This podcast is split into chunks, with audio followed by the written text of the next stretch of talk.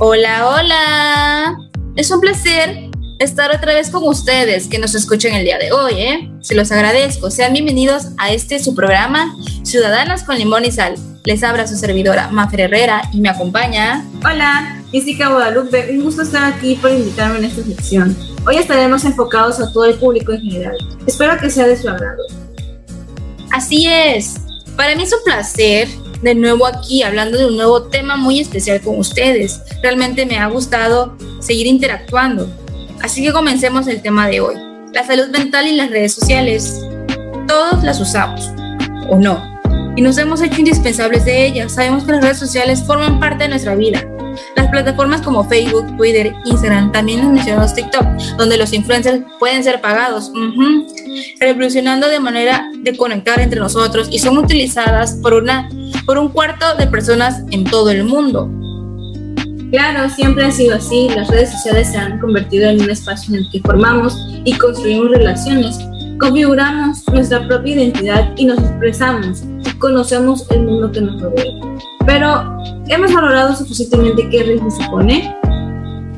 Hemos tenido la duda, pero es momento de aclararlos, ¿no crees, María Fernanda? Claro.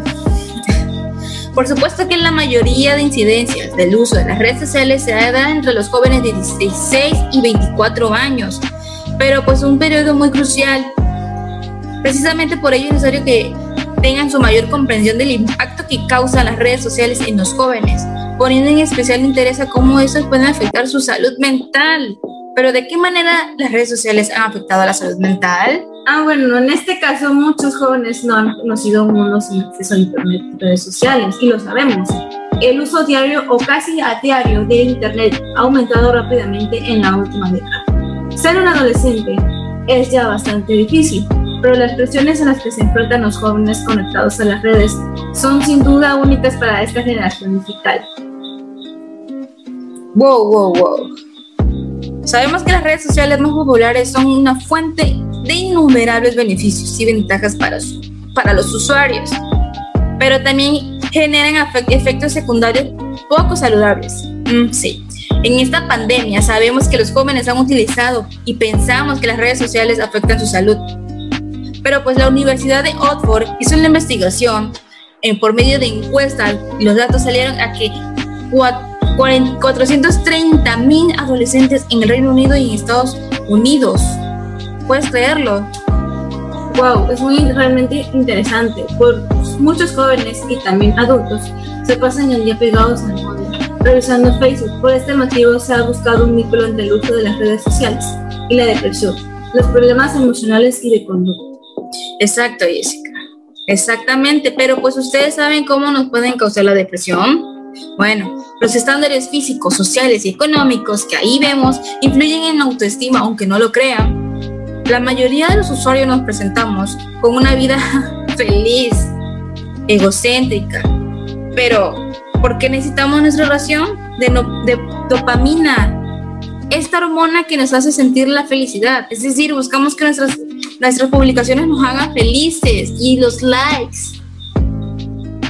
Claro que sí. Los desvelos constantes frente al celular o a la computadora por estar chateando o mirando publicaciones en cualquier red. Descuidar actividades como la escuela o el trabajo por no desprendernos del celular, así como dejar de lado nuestra vida real por atender la red.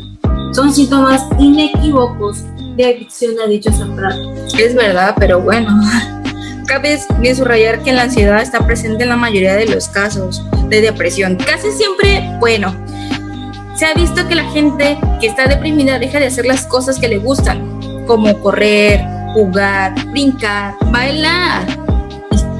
Duerme o se reinicia este tipo de actividades puede mejorar en su bueno, hay muchos síntomas de la depresión, ¿verdad, Jessica? Cierto. Algo extra que puedo decir es que hacer ejercicio, expresar lo que sentimos y tratar de encontrar el lado positivo de las cosas son algunas alternativas para evitar la depresión. Si crees que tienes este padecimiento, puedes intentar ponerse en práctica. Y por supuesto, buscar un especialista que te auxilie. Claro, hay que buscar un especialista o ponerlos en práctica. Ya lo dijiste, Jessica. Bueno, ahora público en general, analicen estos puntos de cómo las redes sociales se asocian en la salud mental lamento decirles que este tema llegó a su fin. Oh. Agradecemos a cada uno de ustedes por escucharnos. Esto fue preparado con mucho cariño para ustedes y tengan en mente que las redes sociales debemos utilizarlas, sí, pero con un buen uso. Wow. Ahora sí, podemos reflexionar cómo ha ido evolucionando las redes sociales. Gracias María Fernanda por permitirme estar contigo. Yo también les agradezco que nos escucharan. Les mando saludos y abrazos a la distancia. Hasta la próxima. Esto fue Ciudadanos con Limón y Sal. Hasta luego.